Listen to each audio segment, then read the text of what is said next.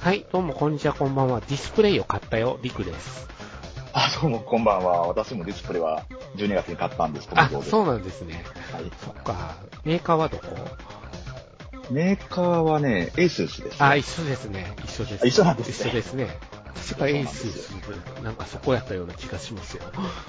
いやそうエなんイですサーやったかななんか、エイサーですかエイサーですね。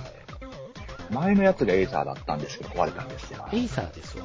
エイサーのゲームモニターです。エイサーは割と、まあ今は知らないんですけど、前のやつは、うん。あの、ギラギラ液晶だったんですよ。あー。うん僕は今回飛行卓を買って、やっと自分の顔が映らないという安心感を得ましたいやね。なその方が何回ような気しますよね。いいですね、やっぱり。えー、私のタブレットって、まあはいスマホもそうでしょうけど、はい。光沢じゃないですえか。えガラスだから。ええええだから今もあの、私、このスカイプのやつ、ギャラクシータブでやってるんですけど、うんうん時間置くと暗くなったら、ね、そうなんですねなんか、アホ面が映るん ですよ。ですよね。嫌ですね。まあでも、あれなんですよ。あの、例の前回ですね、あの、はいファイナルファンタジー13のディスクが悪いのか、ディスプレイが悪いのか問題を、言ってましたね言ってましたけども、結果的にあの、プレステ4を立ち上げたんですよ。同じように。うん。うんそれでやっぱり、プレステ4でもブラックアウトしたんで、ディスプレイだという判断になりまして。うん。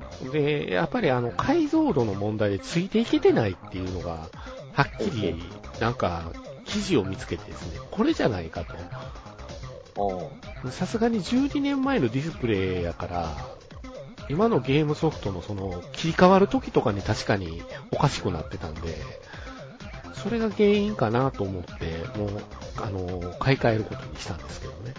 画面が切り替わるときに、切り替わる時にブラックアウトするんですよ。ああ、そういうこともあるんですね。ですね。だからディスクのせいではなかったっぽいっていう感じ。やっぱディスプレイの方かな。だから普通にパあの使ってる分にはつまだ使えるんですよ。前のディスプレイ。うんうんうん、ただゲームをあ遊そんだりするにはもうちょっと限界来うてん。動きの速いやつやるそうと。やるともうちょっと限界来てますよという感じやったんで、まあ12年ぶりに買い替えみたいな感じになりまして。なんか、でも、意外と、はい。そんな進化した気にならなくないですか。うーんいいやつ買ってないからかなって。どうで、どうなんでしょうね。なんかね、あの、個人的にはもっとすごいことになってるんじゃないかなって、あの、うち、あの、ほら、8K とか、うん。あでもあー 8K のやつは売ってたんですけど、うん。 8K のやつって買うと、うん。なんかね、画面、あすいません、違った。うちのやつね、8K なんですよ。ほうほうほうほうほう 8K にすると、ほう。うん。あの、アイコンとかものすごく小さくなるんですよ。ああ、そうなんだ。はい。でね、見えんやろっていうぐらい小さくなっちゃうんで、だから解像度わざと悪くしてるんですよ。ら、ああ、なんかそれも本末転倒な気がするね。そうなんですよ。えっと思って、なんか、あの、で、表示できる領域が多いからなのかな。だからそうなっちゃうんでしょうけど、うん、あの、8K とか 4K とかそういうのは、あの、ウェブブラウジングをするときに使うもんじゃないなって思いました。ああ、なるほど、そういうことですあおね。そうそうそう。おそらくあの、映画見たりする。だから本当は、ワンタッチでう、ん。あの、設定をパチパチ切り替えれたら一番いいんですけどね。映画見たりするときは 8K にしたりうんうとんかうっんてうんうんいう。うんそれができないっていうのがちょっとね、ちょちょっと操作しないといけないじゃないですか、画面の方おをね。そらくね。ね。多分無理なんでしょポうチけどポチしね。ないとダメっていう。うん、Windows の設定一覧と、うん多分もしかしたら何かそういうのをいじれる、ワンタッチで切り替えれるよううんなソフトがあるんかもしれないんですけど、まあまあ、まあちょっとめんどくさいんで、まあ、あの、わかんないから、うんあの、悪くして使ってるんですけど。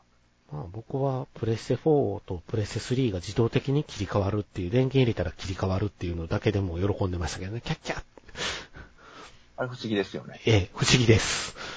いや、なんか、入力したデバイスをそう認なんで識しすてよ。るんでしょうけど、認識してるんですよね。不思議だなって、なんか賢いなって思うんですよね。ね、賢いなと思うよね。うん。偉い偉あ、いとほ思いうます。ほうって。今まではもう手でポチポチポチポチ押してたから、 めんどくせえなってなってたんだけど、今はそういう手間も省けて、ちょっとその辺も嬉しいかなって感じで、機嫌よく使ってますけど。ねやっぱりあの、あ、ものが新しくなると、うん。うん。なんかすごくあの、最先端の、あ、なんかこう、技術のそうっすね。恩恵をこそうっすね。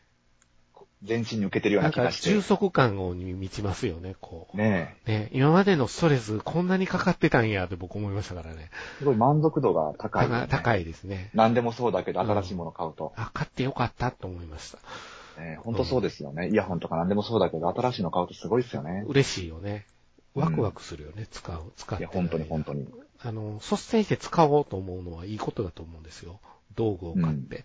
うん。せっかく買ったんだから。まあ、目下の問題は、うちのプレステ3しか、4が使えないから3使ってることなんで。ファイいブやだ買かわらないですかいや、5をね、買おうと思ったんですよ。はい。あの、ヨドバシ行ったら売ってたんで。はい。でね、あのー買おうかなと思ったんですけど、はなんか積んであったんですあ、よ。うん。で、持ってみたら重たかったんですよ。まあ、重いですわな。これ持って、家帰るの嫌だ なって。まあね。うん。いまあ、まあね、そうね。や、なん大かきいもんね、あれ。嫌じゃないですか。で、あれですよ、あの、もう、ヨドバチって、JR 直結じゃないですか。ああ、うん。だそれで、もう、最寄りの駅まで行って降りたらもうお家だからっていう感じだったらいいんです けど、そうちそうじゃないんでね。そっからが長いんだよな。いや、そうなんですよ。田舎分なんで、そういうわけにいかないんですよ。ヘイタクシーしないと無理よね。うーん、あの、人そだれ、と。それはね、タクシーで行くと、やばいですよ。そうなんですか。はい。やばい量金取られるんで、あー無理です。なるほどな。もう、アマゾンさんに招待してもらうのを待つとか。っていうかね、はい。あれどうな、いや、だからもうあんなん、とっくに来ててるはずなんですけど、見落としてるんかもしれないですね。ああ、一応はし申し込んでみた。いや、もう申し込んだんは結構前に申し込んだんでうすーよ。ん。もうアマゾンとか、うんあの、ソニーとうか、ん。いろんなとこ申し込みはしてるんですうよ。だかん。らソニーとかからも本当は来てるかもしれないんですけどうんうね。んまああんだけその、在庫が豊富にあるぐらいだったら、うんうん。あるとは思うんですけどうね。ん。上信とかでも普通に買えるとかって出てたね。いや、なんでしょうね、あの、この急に出てくるやつ。ね、急に出てきたね。なんか。う。うんん。まあ今のとねころ、まあまああるのはいいことだけどねプレステ4が元気に動いてるんで、僕はプレステ4で十分と思って遊んでるけど。まあプレステ4も、だからもう、あの、ディスクレスにしたらいいんだろうけど、うん。なんかね、あの、心情的に、うん。何でもそうなんですけどう、ん。ディスクとかう、ん。あの、本とかう、ん。デジタルにしたくないっていう。ね。富蔵さん的にはそうなんですよ。パッケージ置いときたいっていう。置いときたいっていう。うん。CD もそうじゃないですか。そうっすね。CD もそうっすね。あんまりデータよりも、パッケージっていうか、やっぱりディスクで持っときたいなと思うもんね。う。うんん、誰だったかな誰だったかのライブ行った時にう、ん。あの、配信で買ってもいいんだけど、うん。やっぱりそのディスクで買ってもらう方がこっちとしてはいいんですよっていう、あ、お話ししてたわけね。う。うんん。あそうだろうな。そりゃそうだろうなって思うし、なるほどな。中抜きされないしね。そうやね。確かにね。うん。っていうのがあるので、まあ、何でもディスクで買って家に置いてるのうで、ん。あの、もう、いや、てか物を減らしたいんですけどね。ええ。もう毎回言ってますよね、僕たちね。本当物を物を減ら減らししたい。たい。そんなものを減らしたいって言ってる僕たちが、ものを減らしてる人の話をちょっと今日はしたいかなと。そうなんだ、繋がったね。繋がってましたね。 はい。全然打ち合わせしてないんですけど、偶然繋がりましたね。いや、CD のあたりからね、繋げようと思ったんだけどねねつなげあ、そうなんですね。やらしい な。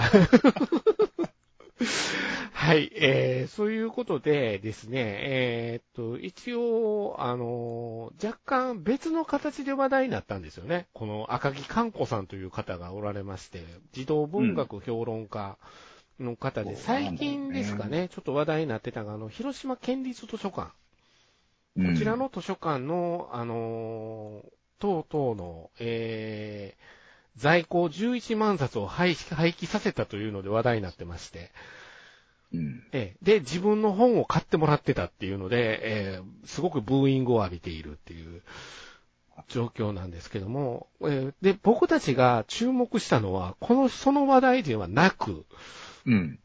えー2022年東洋経済の方でですね、ちょっと、うんえー記事が載ってた、えー学校図書館ビフォーアフターがすごいという記事ですね。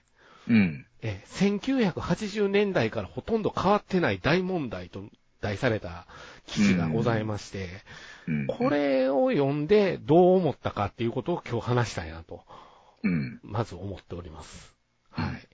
ということで、えー、と、単純に、どういうことをこのおばちゃんが言ってたのかというと、あれなんですよね。あの、古い本のデータは2006年以前のはほとんどいらないっていう風な言い方してたんですよね。うん。単純に。うん。うん。その辺から富蔵さん的にはどう思ったんですかあのー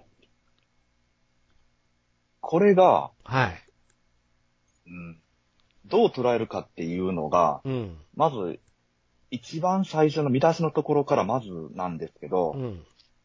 あの、これ学校図書館ですよね。そうですね。で、学校で、えっと、これは、と中学、あ、じゃない、小学校か。小学校もですね。小学で校小から学。校、うん。福山のね、そうです。ああ、そうですね。の話がこの、えっと、記事に出てますけど、はい。あの、自然科学が5で、社会科学が3で、うん文学が2でいいのかっていうのが、まず、ちょっと、うん。まあ、文系の私としては感じるとこうんうんうんろ。うんあうんうのん、いわゆる割合すですよね。そうそうそう。あの、小中高と上がっていって、まあ、そうだ、まあ、最初大学になるわけですけど、はい。学校の図書館にうん。置いとくべき本の割合って、いくつなんだろうって、まず。うん、うん、うん、う。うんん、まずそれが、ちょっと考えましたね。なるほどな。うんだからそこで、あの、例えば、あの、自然科学を5ともを考えた場合だったら、はい。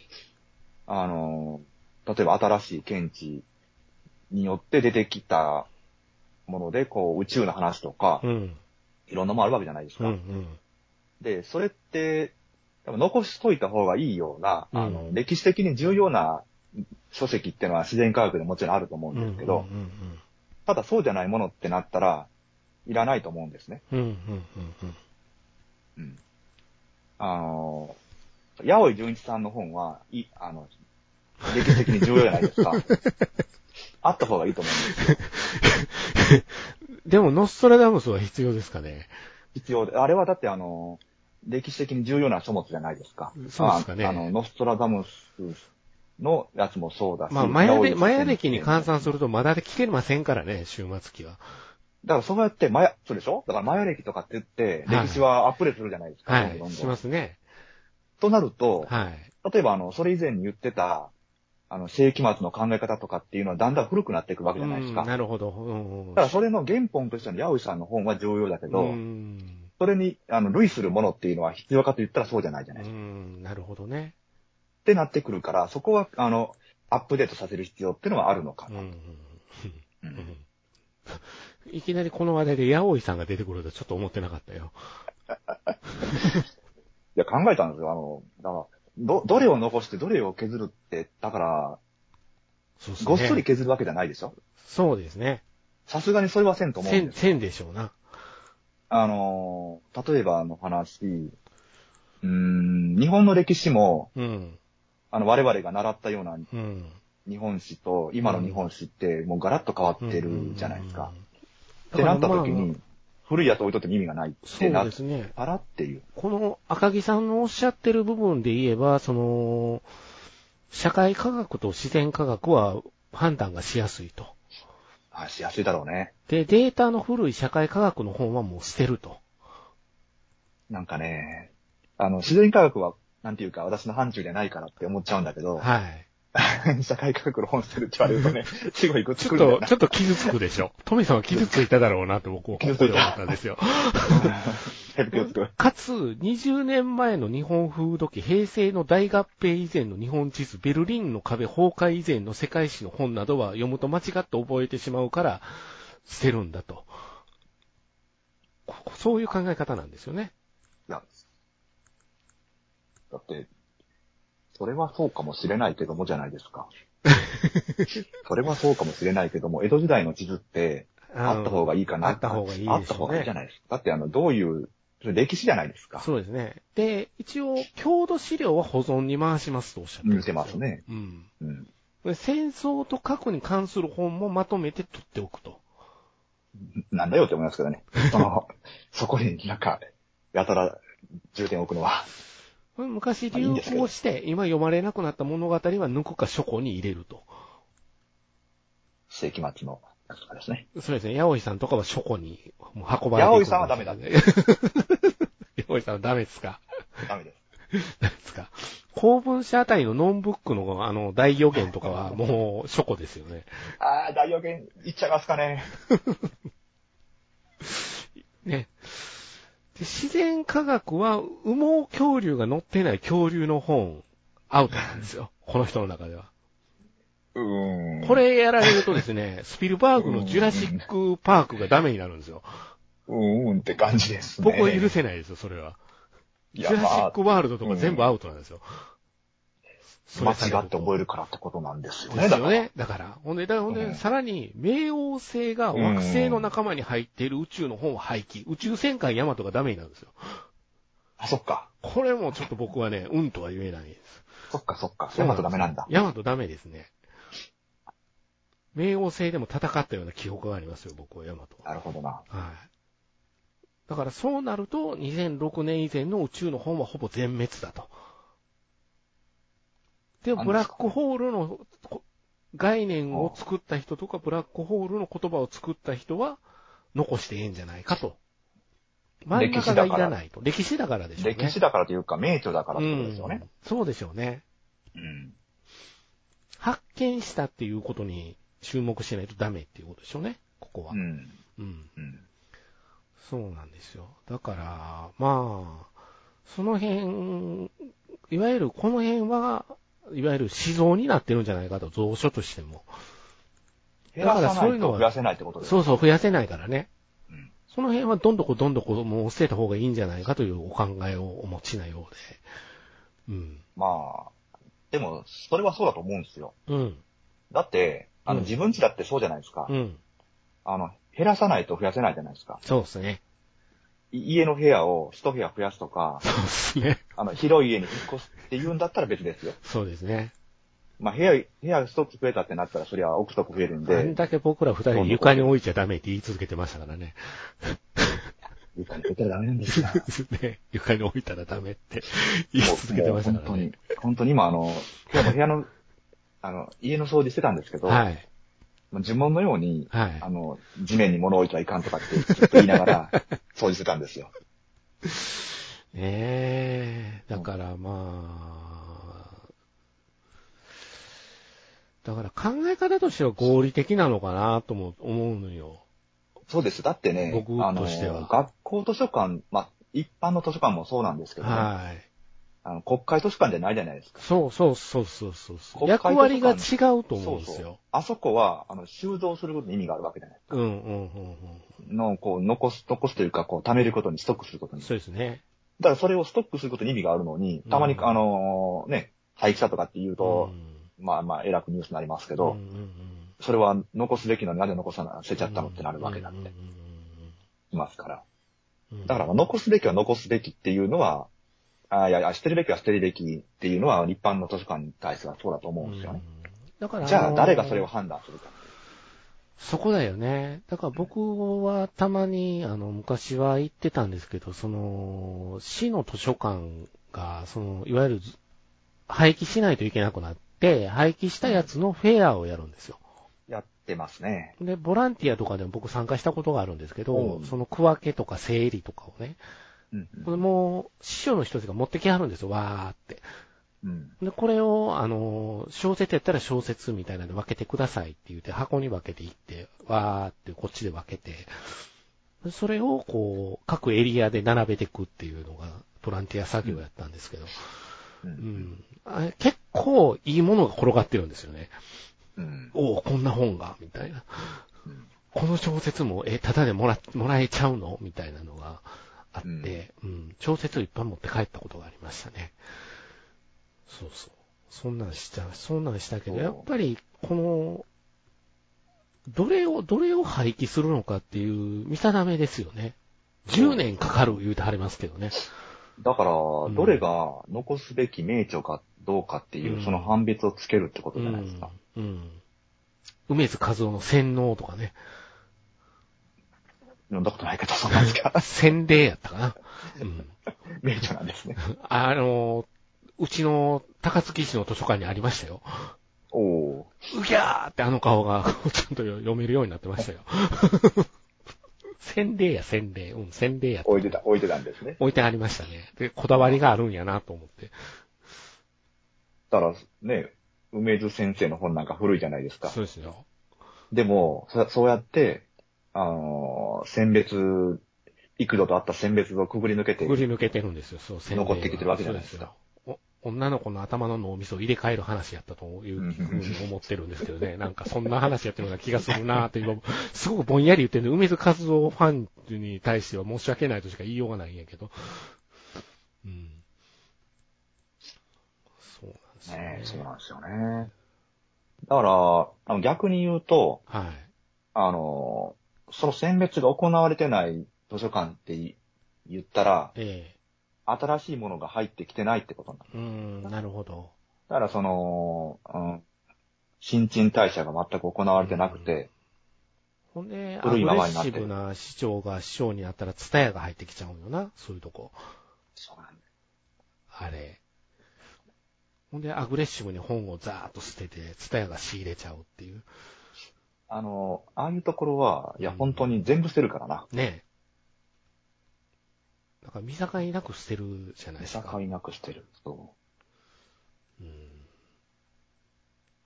だからまあそうなんですよねだからそうですねう。。まあ、ツタヤがどうかどうかってのはありますけど、えなんかそういう、この業者的なところが入ると、え。うん。要はその、うん、市中でまま出回ってる、うんうん一般にその販売されてる本をうん。うん。仕入れてくるわけじゃないでうんすか。うんうんうんうん。だから、その、出回ってない本、もう、廃盤になってるやつなんていうのは価値がないってういんうんう。うんうん、どんどんどんどん、要はその、あれですよね、新刊本屋と一緒ですよね。うん。うんうんうん。そうですね。棚が、もう、目まぐるしくずっと変わるってうん。いう。漫画の、特に漫画のコーナーなんかそうだと思うんですけうど、んうん。えー、バックナンバーとかがなくて、うん。もう最新刊だけが置いてて、それも、新刊、準新刊、それに近い人気本とか、うん。それ以外のやつってもう全部返品しちゃうわけでしうんうょ、ん。そうですね。うんまあ、売れないし、残しても意味がないっていう。うん。まあ売れ売れる、人気のある、読ま読まれる、うん人売れるものしか価値がないっていう、そういう価値観で図書館作っちゃうとそうなりますよねう。ん。基本的にそれは書店の考え方なんだけどね。うん。やっぱり。ですよね。うん。じゃあ図書館の役割って何なのっていう話になっていくと僕は思うんですけどね。そっから。そうですね。うん。そう。それを読むことによって、うん。なんかその人の、なんか人生に爪痕を残せるようなものを、うん。それを読める場所っていうのが図書館なんですよね。うんうんうんうんうん。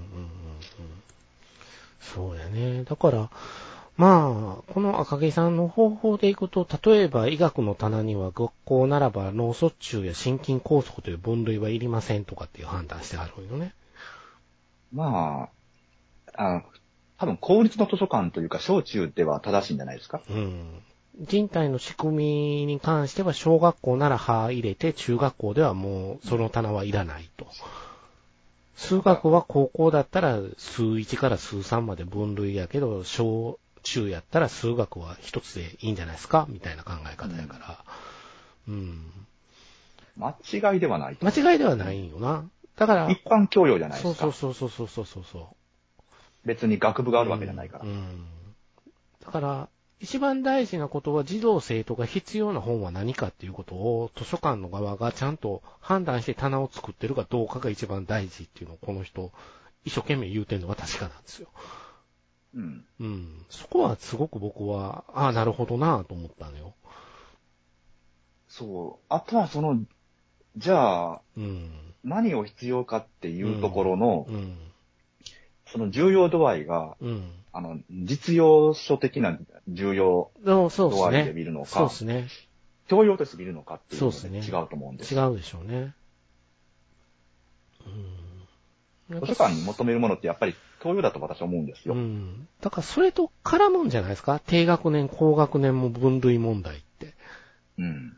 だから低学年、高学年に分けることっていうのは別にしなくても僕いいと思ってるから、うん。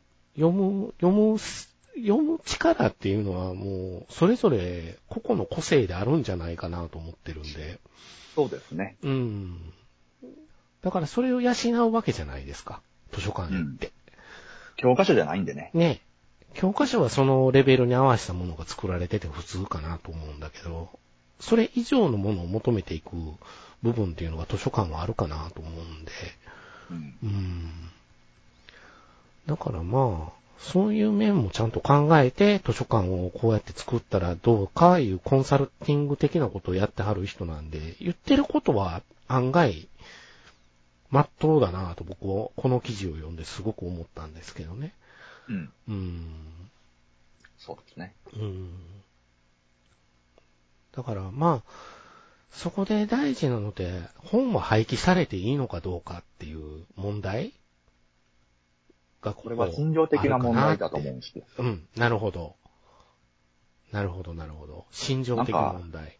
だからつ、まあ、あの、結果的、結果的にどうだったかは別として、うん、例えばその、図書館に伝えが入るとか、うん、いいのかそれはって話じゃう、なんい。うん、うん、うん。でもそれがもし、いい方向に行ったらいいわけじゃないですか。うん、うん、うん。でも心情的には図書館にはそういう、うん、企業が入ってほしくないっていうん、うん、うん。うん、う、心情が絡むと、なんでしょうって感じになるわけじゃないですそうだね。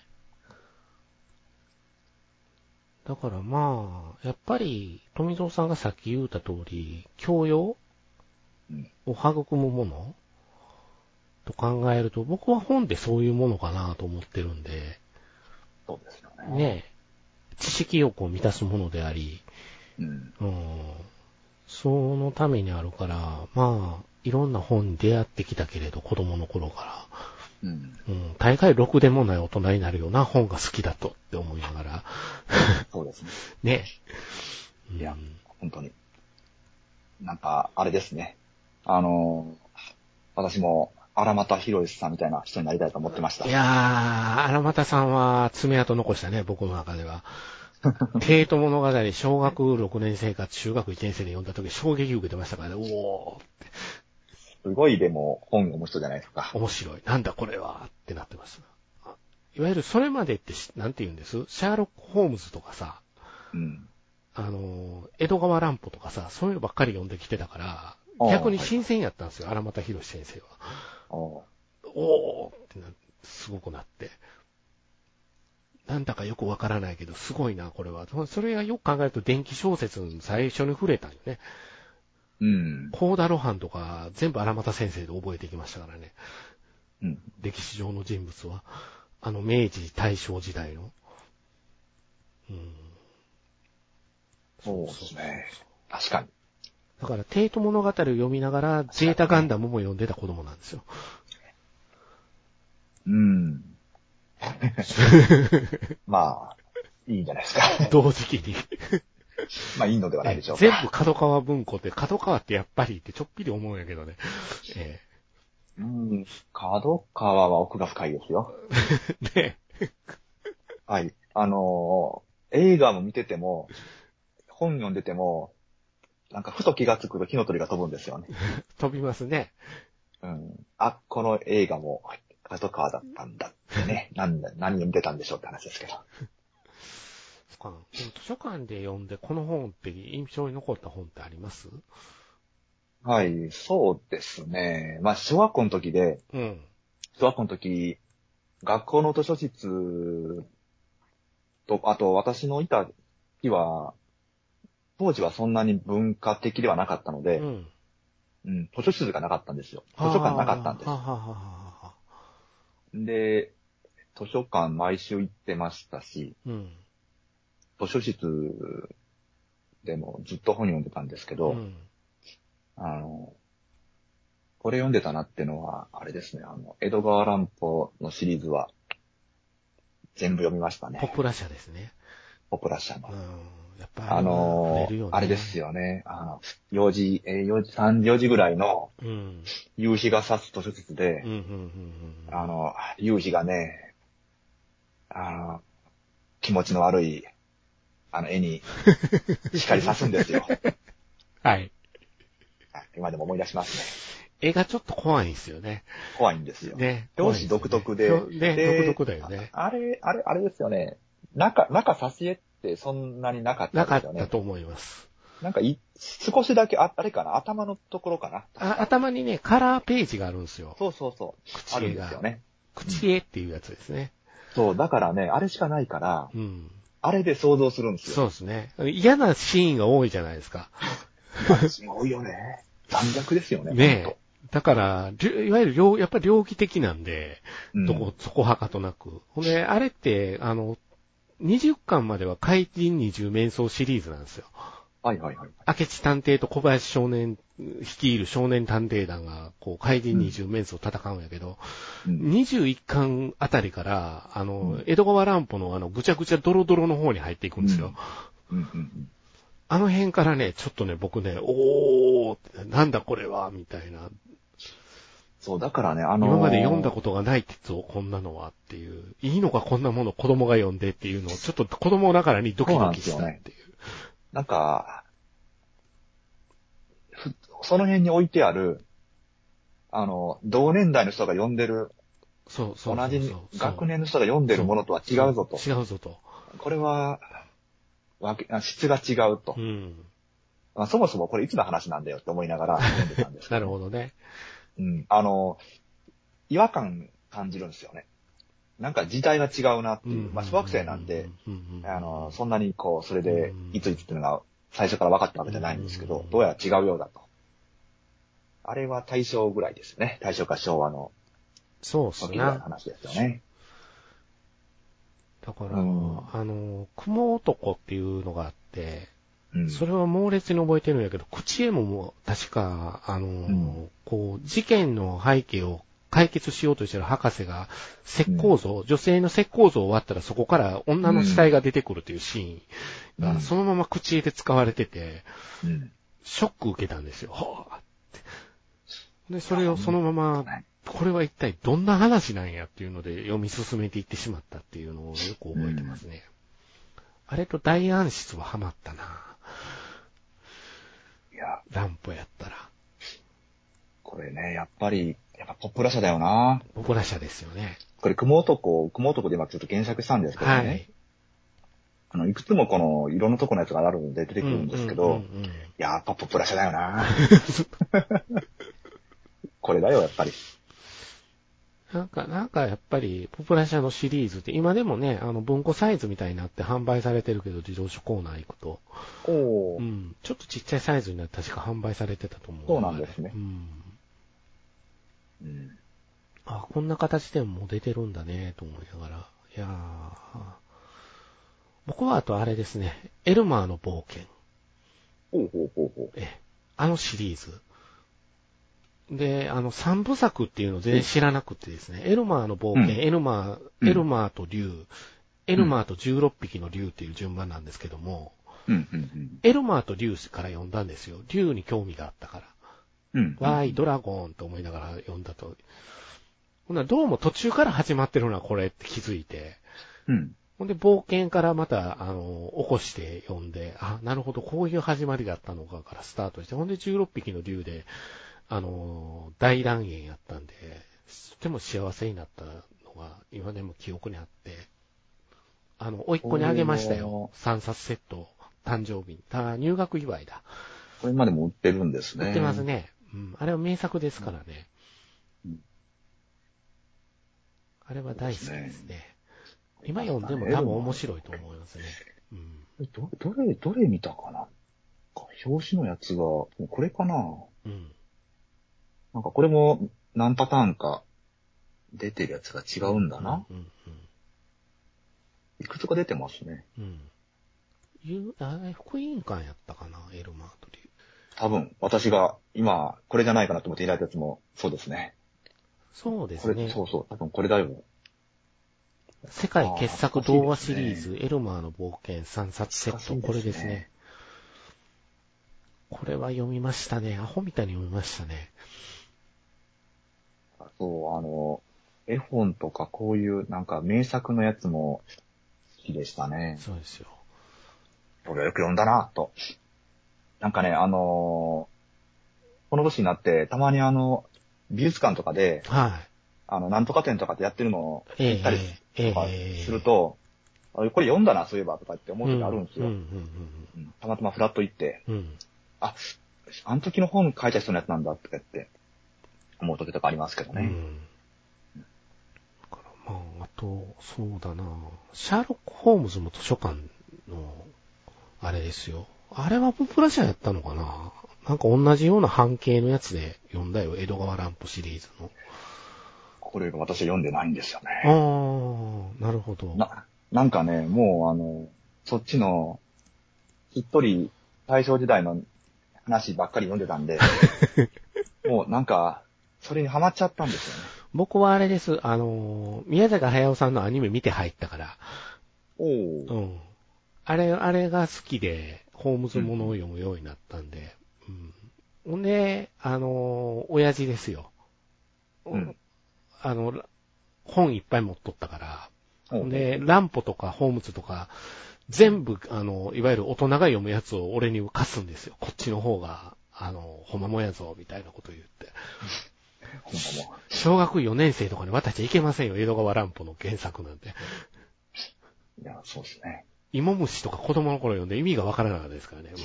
うんうーん、そうですね。ええ鏡地獄とか、うん。でもタイトルはなんかそわそわさせるんですよね。そうですうね。ん。ほんで大 読んで人もになっねて、、今読むなかなかねと、また、ああ、のそうだな。違うんですよ、これが。面白いなと思うんだけど。そう。いや、今、今読むとそうですね。ようん全く最近読んでないですけど、読んだら違うんだろうな。違う違う。うん、たまに無性に読みたくなって何冊か持ってるんやけどあ、ー乱歩とか。そうですね。そうなのよ。確かにね。あ、ちょっと図書館シリーズ、図書室、図書室で、あのー横山光輝先生の三国志が全巻揃ってたんですよ。ほうほうほう中学の時は。あったあれが大人気でね、なかなか借りれないっていう。あ、人気あったんですか人気ありましたね。三国志好きやな。みんなやっぱりね、好きでしたね。うんなるほどね。うん。なんか、何かあの、あれですね。あの、話を完璧に理解したかどうかは別にして、うん。三国志、横山光輝先生の三国志のやつは、とりあえず読みましたね。ね読んだよ ね。うん。なんか、後年、日経新聞の C、あの広告とかに起用されてるのを見て笑うんです今となってはネタになっちゃってるけどね。 けどでもね、ある種れですよのミーム化してるからね。そう。神戸、長田行ったら、あの、バーンって貼ってあったりすそるんうですよ。だう。なん懐かしいシャな。ーロック・ホームズは、表紙は、写真いや、なんかね、絵やったと思う。挿絵みたいな。かっこよかったよ。あじゃあ、まあまあ、当時また別のやつ。うん。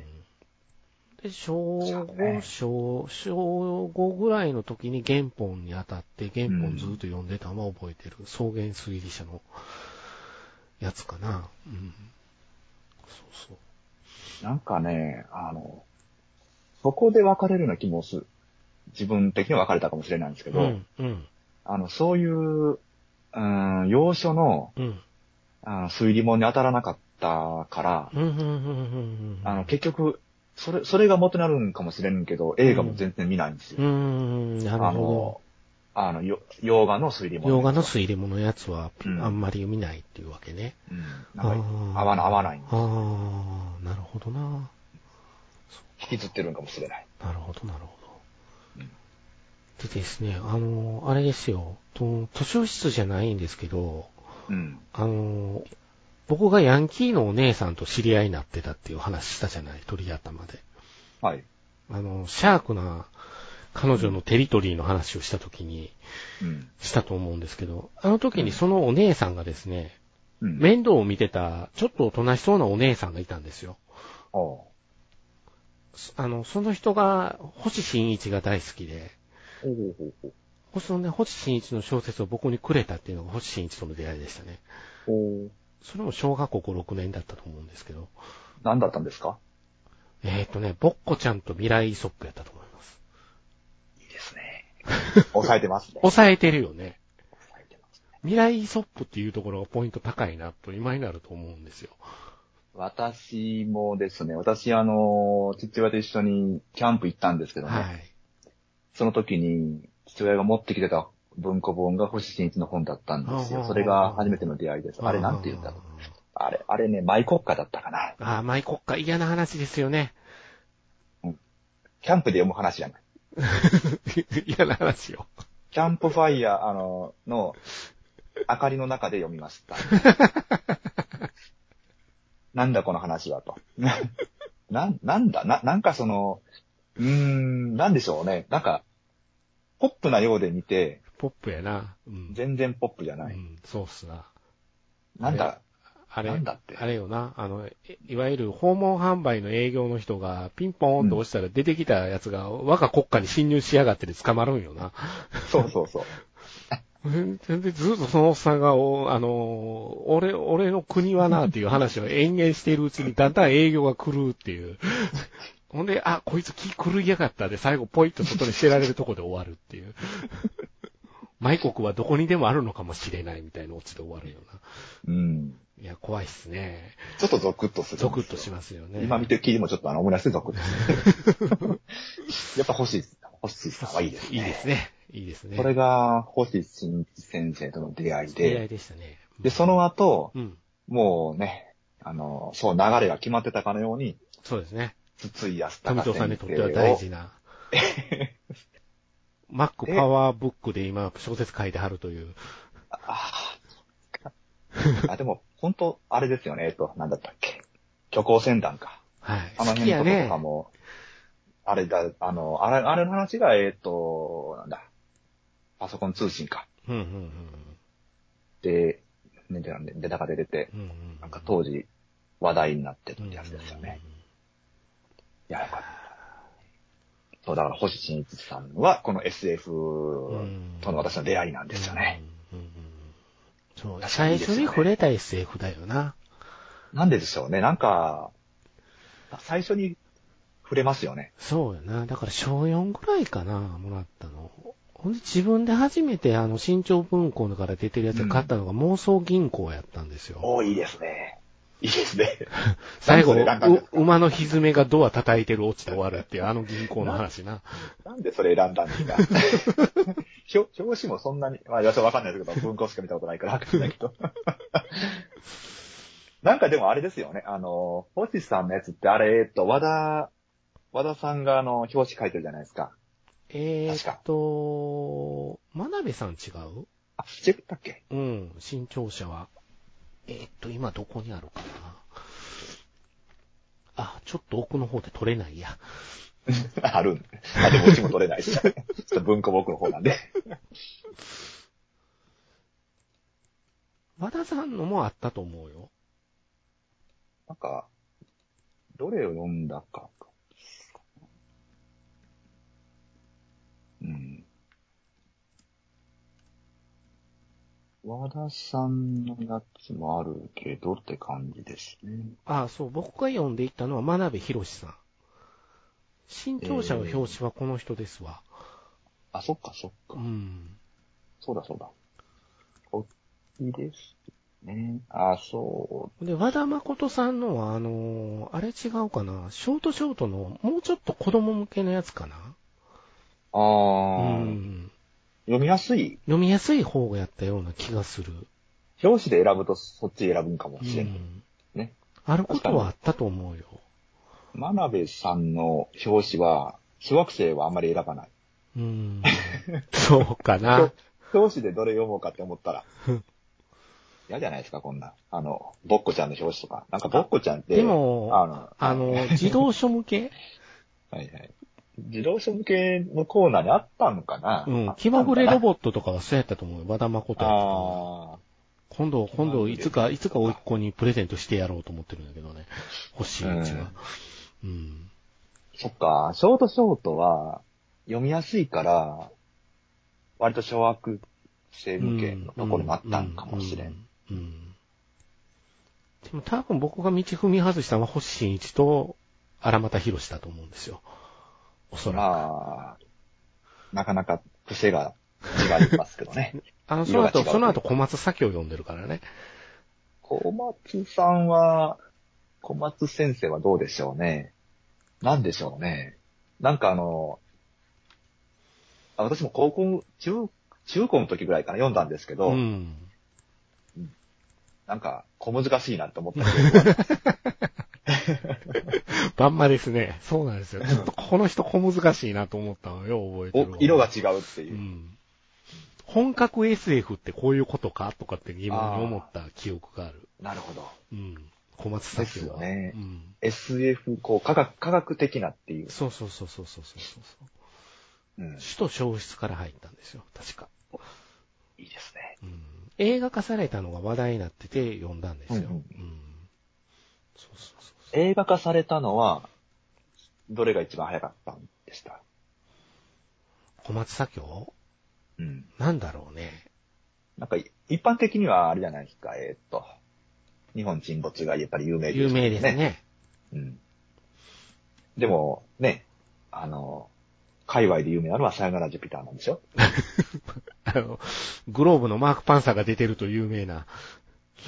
そんな話あり ましたね。そういえば、そういえばだ。そうですよ。 でも、小松左京先生も、いっぱい本書い、いっぱい小説書いてるな、やっぱこうやって見ると。ああ、そう、全然読んでないんですよね。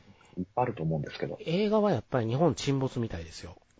ああ、そそれが一番早いんですうね。ん、1973年。おあれの前だよ。うん。うん。いとしこいち先生の新聞展望というやつの構成作家やってらっしゃったんやね。ほう、ほう。へえ、いとこい先生絡み。ラジオ大阪でやってはったみたいよ。1959年から1962年にかけて。ああ、漫才の台本じゃなくてですかなくてなくて。ラジオの構成でしょ。おお。だから新聞のあれをこう構成してたんじゃないですか。番組的な感じからいくと。ほうほうほうほあ、でもなんか面白いな。桂米朝と小松左京のゴールデンリクエストとかいう番組もラジオであったみたいやね。う。ラジオに出てたんですね。ねえ。お笑い好きやったんやろな、ほんで。こういうのに出てたって。米朝さんと仲良くしてはったから。おううーん。大阪にずっと住んでらしたんです、ね。そうです。ね。そうそうそうなんかね、あのー、大物、当時だからどこが、あのー、えーあのエッセイとかで、そう。うん。あの、どこに住んでてとかって話を、あの人たちの話、だから小松左京先生は大阪に住んでてとうんかって。。うん。なんか、みんな東京に住んでるものだと思っ てたんで、思ってたよね。大作家は。 思ってた、思ってた。うん、あ、大阪なんだと思って。ねえ、びっくりするよな。ねえ、あの、筒井先生に至っては、神戸ねなんで、た、須磨に住んでたって言って、そ、その辺じゃんと思って。ねえ。思ってましたけどねうん。でもまあ、あれだったな。図書室の司書の先生がね、はい。なぜか白衣を着てたのもちょっと忘れられないんです よ。 不思議ですね。でしょなんで白衣やったのか未だに謎やねんけど。まあ、用意持ってエプロンですからね。ですよね。白衣やったんですよ、でもその人同。で、メガネでしたよ。うん。ジョイじゃんって今やったら思うんやけど。あ、そうですね。そうなんですよ。なんジョイですなね。んでなんやろうなと思って。ええエプロンじゃなかったですね。なんでしょう、あの、古いタイプだとそうなるんですかね。いや、わかんないっす。ちょっと変わってた、トリッキーな人やったから、ちょっとわかんないっす。あれじゃないですか、あの、なぜか白衣を着てる先生いたじゃないですかい。ましたよ。 ここの先生で 箱行きてた人おったよ。なんだろう国語で。高校の時やけど。なんかよくわからんけどそね、の先生はちゃんと理由は述べてた。変な目で見られるから、ちゃんと理由を言っておくって言って。あああ。ったかいんだ。だ、意外とって。なんだそりゃ。やかましいわってなってたんやけど。いや、絶対嘘だろ。いやー、あとあなたと師匠の先生面白かったなぁああ。うん。一生ですね、いましたね。いつも、いつも本が好きな図書委員の子たちに囲まれてあったけど、女性の方だったんですか女性の方です。あうん。保健の先生でもないのになぜ白衣を着てんねやって、カルチャーショック受けたのはよく覚えてます。不思議ですね。不思議でした。ええ小学校か中学校やったと思うんですけどね。図書室によう行ってたから、小学校やな、あれは。そういえばね、うん。あれですね、あの、ありましたあの、本よく読む人を表彰してくれる制度。いや、なかった。なかったですかなかった。なんかね、うちの小学校ね、あの、休まんやつとうん。本読むやつを表彰してくれるんですよ。え筋、あのー筋力が脳に行くか、体に 行くか、どっちかに行った人を表彰してくれるって感じで、まあ、それはそれでよかったですね。ー、表彰されたん表彰されました。へあの、もう一人いたんです、ー。同学年にう。んうんうんで、彼も本が好きうで、ん。まあ、よく一緒に読んでましたけど、へー結局私が1だ一番だったのか2番だったのかちょっと忘れましたけど、へって感じで、学、あの、学校内で一番よく読む人か2番に読む人かだったかなと思うんーですよ。ううんんずっと言いましたからね、図書 館。図書室。うん、ずっと言いたいやっぱり何らかの、何らかの影響は、あの、食らうよな、図書室っていうところは。な。なんかね、だから、い今この話をしするのに思い出して、うん。自分が小学校の時にずっと図書室にいた話を、いいたってことを思い出したんですよ。ずっと忘れてたんですよ。うんうんうん忘れてたんですけども、あの、結局や、ずっと図書室がいたっていうのが、こ私の根底にはあるんでしょうけど、うん。うん。あの、この年になっては図書室のなんとかとか、うん。そんな、なんか小説とか映画とかで、そんなセリフが語られると、すごくやっぱりちょっと反応しちゃうのは、ああ、なるほ図ど書室にいな。たのかかな、かへえらなのかもしれない。へえ。一つの原風景かもしれないね。そうですね。ねうん。え。うん。そうか、そうか。だからまあ、そうやな結構今だから書店がなかなか新刊本が売れへんけど、こう図書館とかうん。では、その新刊本の予約がもう、すごい、あの、パンクしてるっていう状態が続いてて、ですねうん、飲みたいっていう人は多いんだよねっていう、いるん、確かにそこにいるんだよねっていうのはかん、あるんで、難しいところやなとは思うけど、図書館と書店の役割もまた違うと思うし、学校図書館と普通の図書館とのまた役割も違うやろうなと思うから、そうですようね。ん一概に最初の方の話に戻すと、うん。ね、一概に廃棄がどうのっていうのは、だけで叩かれるのはどうかなってちょっと思ったりもしてるんだけど、そう。まあ残念なことやっぱりこう、ストレージっていうのは有限なんですよね。うん、うん、そうそうそうそうそうそう。だから、パソコンみたいに外付けを増やすっていうようなことが簡単にできるわけじゃないので、うんうんそうなったら整理しなくちゃなんないんですうんうよんね。うんどう区分けするかだろうなってやっぱり思うけど、そこは。それはね、やっぱみんな一緒じゃないですか。そうそうそうそう。何残すだろう、こう、例えば iPhone だったら iPhone を、まあ、3D だか4だかからずっと使ってる人がいるとするじゃないですか。うん、で、4、5とか来てずっと使ってて、うん、うん、でも、その 3D の時からずっとつか入ってる写真とかあるわけじゃないですうか。ん、うんうん。でも、まあ私はどんどんバカでかいやつ買うからあれなんですけど、あの、それが容量が、その大きいやつ買わない方だったら、うやん、っぱりこの、整理していらない写真っていうのは捨てるわけじゃない。うん、うん、うん。なんか必要でないやつと必要なものっていうのは、私はやって分けていかないと、うん。有限なだけにどうしようもないですよね。だね。だから、まあ、この話題を取り上げるにあたって、っていうか最初にこの記事見た時にパッと思ったんが、あの、僕、広角機動隊やったんですよ。おうスタンドアローンコンプレックスの、笑い男事件の最後のシーンは図書館やったなーって思い出して。ずなるほどーっとロボットが本を整理してるっていう。あ、あの情報の海の中でも図書館って生き残ってんねんやって思って、ちょっと感心してたところがあって、情報とは何かっていうのを最後のあの図書館のシーンで、うんなんか草薙元子と図書館っていう組み合わせっていうのはすっげえ面白いなって思ったのを、なんかすごくその場面を思い出したんかな。セリフより場面をこう思い出して、うんうんなるほどなと思ったことがあって、やっぱ何らかの形で処分はしていかなあかんやろうし、何らかの形で残していかなあかんやろうしの両方大事なことなのかもしれないなって僕は正直思っておりますね、今現在。そうですうね。ん。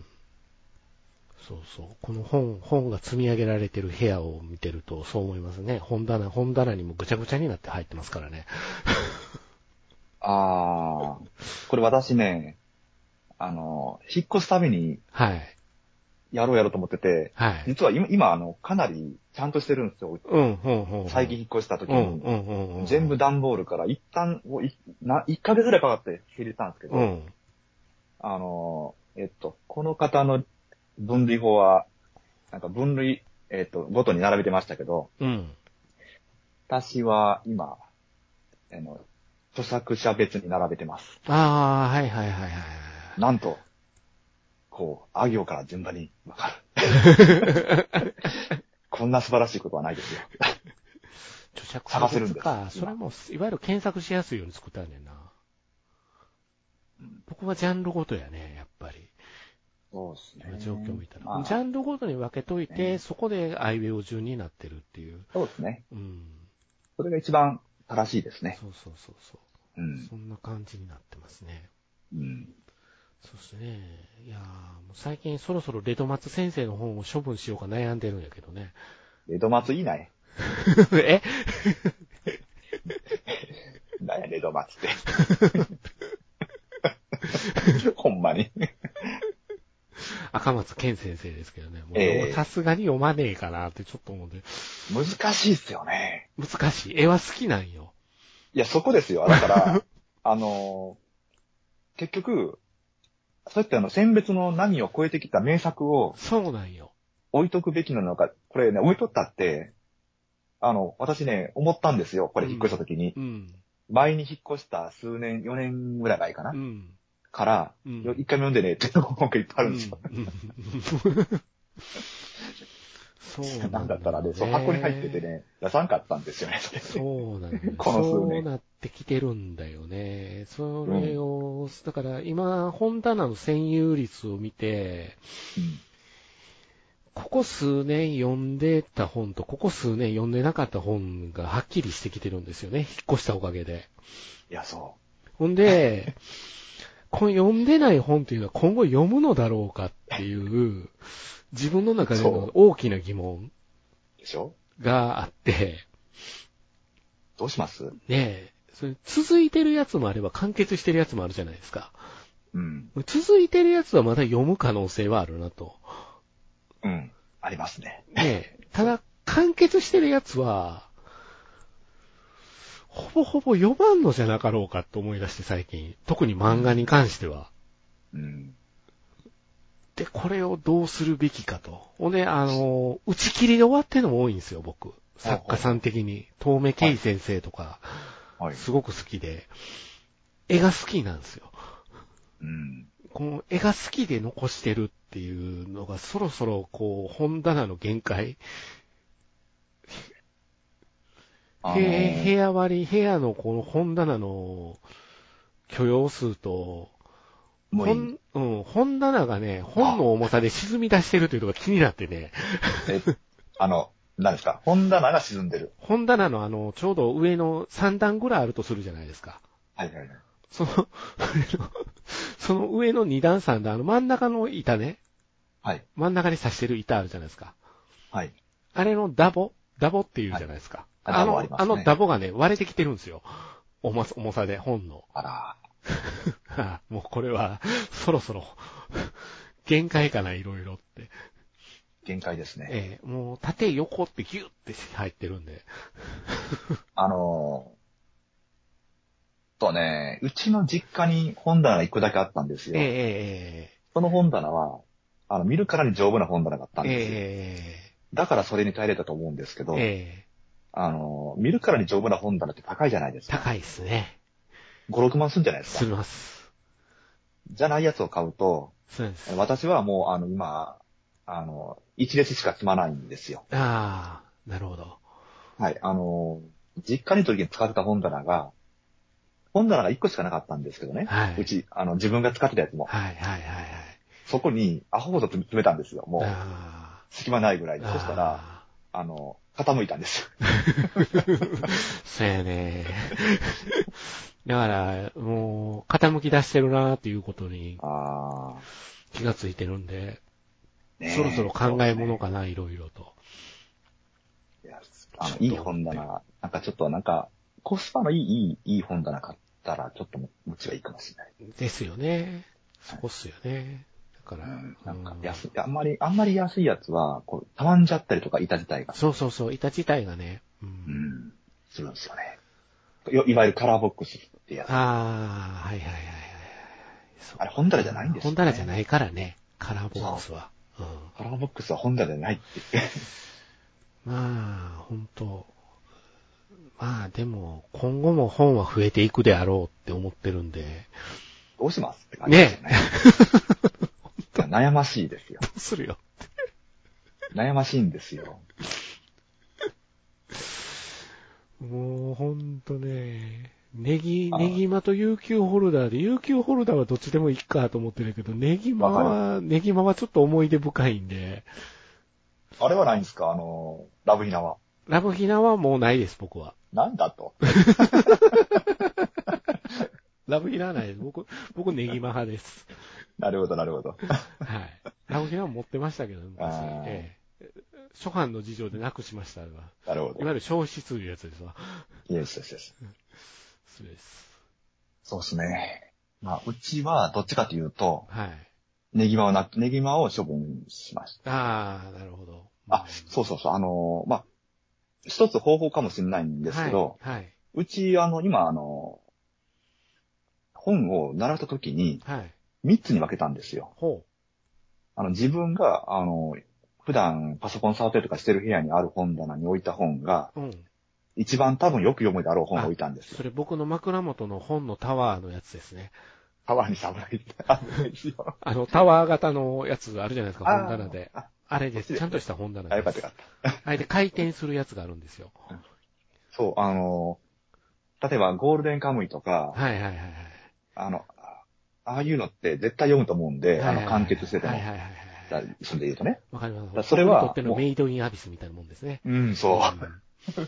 だそれは一軍なんですよ。そうですね。一軍、一軍、ああ、わかるわかる、その分け方。今回でも引っ越しでそれしました。しますよね。しましたい。や、だから私今回それしたんですうよ。ん。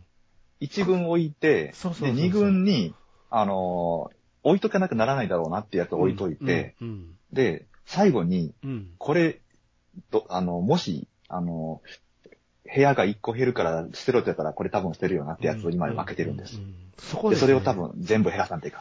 3軍、4軍をどうするかっていうとこですよね。そうなんですよ。うん、わかるわ。めっちゃわかるわ。ねでないとユース世代がどんどん上に上がってくるんよ。えそれこそ、あの、図書館と話と一緒で、新しい本、だからもうキャパいっぱいになったら新しいの増やせないじゃないですか。せやねんな。ってなったらね。だって、五章大事に、この、なんていうんですその、枕元のタワー型の本棚うん。に置いてる究極超人 R のが昭和61年2月15日初版発行ですよ。あるは、まあね、いいじゃないですか、もう置いとったら。もうね、R はちょっと僕は、この、この漫画は僕の中で、あの、メールマークやったんで、お好きじゃないですか。好きです。 いわゆるこういう景色よね、僕ね。原始圏とかね。うん。うんうんそううでん。すね。そうそうそう。まあ、その棚にしっかりボッチザロックが入ったんですけどね。すごい。一軍、一軍ですよ。期待の、期待のル期ーキー、待のルーキーです よ。ほんとね、そうなんよな。あと僕は、あの、現代における化石のような人なんで、ゲーム攻略本を大事に5章置いてる人なんですよ。それは、うん。あの、今のゲームじゃなくて過去のゲーム。過去のゲームもあります。今のゲームを買ってるんです今のゲームも買ってます。あうあ。ん。てか出てるんだな。出てますね。やっぱり。対策は出てますね。ああ、あ、あの FF とか。そうそうそうそうそうそう。まあでもわからんくないです。私もあの、えーっと、桜大戦と、うん。あの、脳内でゲームをしたっていう、大戦、アドバンスト大戦略の PC エンジンのやつ。はいはいはいはい。メガドラライブやったっけはいはいあれ、あれとか置いてますよ。はいはいはい。ゲームせんかったのにね。だから攻略本で一番なくなりやすいものやと思ってるんですよ、今。いらんもんね。ねえ。今買う人の方が珍しいじゃないですか、はっきり言うと。で、情報ものすごくお高くなってるんですよね。そうなんだ。 2500円ぐらいしますよ。みんな捨てっから。うん。ないから。いや、でもね、フルカラーじゃないですか、あの本って。そう。だから、よ、よ読んだら、うん。やった時の、プレイした時の、この、なんか、あ気そう持ちとか、そう記憶が蘇る。そうそうなんですよ、そうなんですよ。ペルソナなんか並べ、もう眺めてるだけでルンルンですもんね。 あのシリーズ。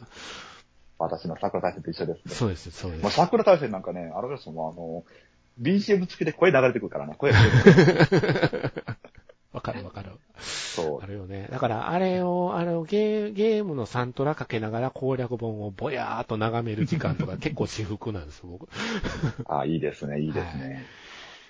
いいですよ、それは。リラックスするのにそういうのをことをしてますね。うんうんいいよいねやーだからまあね、いろんな、いろんな本の行きさつってそれぞれあると思うんですけど、そう、趣味趣向もあると思うんで、そうですね。ね、趣味趣向がすごく出やすいジャンルと思うので、まあ、もうそろそろ収録時間も押してきてるので、はい。最後に、あの、僕が書店時代にですね、書店員やってた頃にですね、バイトの子が横で突然つぶやいた言葉っていうことを、おとおうちょっと忘れられない一言だったんですけど、まあ、本屋じゃないですか。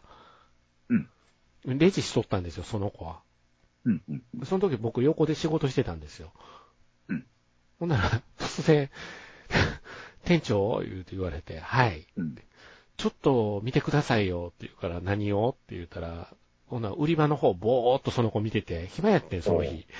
うん、うん。考えても見てください。こんなに妄想が並んでるんですよ。すごいことだと思いませんかって言うて言われたのも、ものすごく僕印象に残ってますね。いい、いい本読みだね。でしょその人は。いいでしょうん好。きな言葉だったんですよ、僕。すごく。いい。いいこと言うねって思って。うん。そう。そあう。あー、妄想な、なもるほどなそうーねって言うて。うなるほど、いいですうね。んもうあれだね、各、こう、こう、本棚に並んでる本がもう、立ち上がってくる感じがすそるう、ね。するじゃないですか。いいですね。うんあれはすごく嬉しい言葉やったし、うん。なんかね、感慨深い言葉、ちょっと忘れられない言葉の一つなんですよう。ん。人生の中で出会った言葉で。確かに。それはいい。今、大学の助教授さんやってますけどね。うん。何学科なんですかうん、社会風俗学、うん。社会風俗学ですか、社会風俗学です。風俗学なんかあるんだ。いいですね。そういう、本読みの人はいいですね。旦那さんがね、社会勉強のために、あの、ホストになったり、いろいろしてはった人ですよ。うん。それで、皿洗いばっかりさせられてるだろうね、みたいな話にな って。表に出してもらえないらしいですよ。だろうね、みたいな。そうですか。彼女の旦那さんは、フジロックに行って帰ってきた時の汚い感じが忘れられないんですよ、これああ、いいですよく来ね。てくれてたんやけど。いいですね。フジロックに行って着替えずに帰ってきたんですが、なかなか着替えでずすにね。帰ってくつわものですねる。。トロトロなんですよ。なんかポロポロなってるんですよ。どうせ雨が降ったんでしょう。あ、お帰りみたいな。降っ降った言うたら、よう降りました。言うてそうなんですけどね。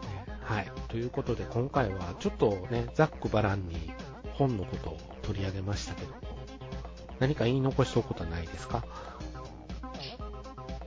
うんあの、地震が来たら、本に潰されているんだろうなって。 あの、実家にいる時思いました。その、でか、あの、がっしりした本棚見上げながら思いましたけど。まあ、でも、今も大して変わらん生活しとるなって。そうやね。本に埋もれててるんだったら一緒だなっ埋もれてる。よねはい。はい。まあ、好きな言葉は本の虫です。そうですね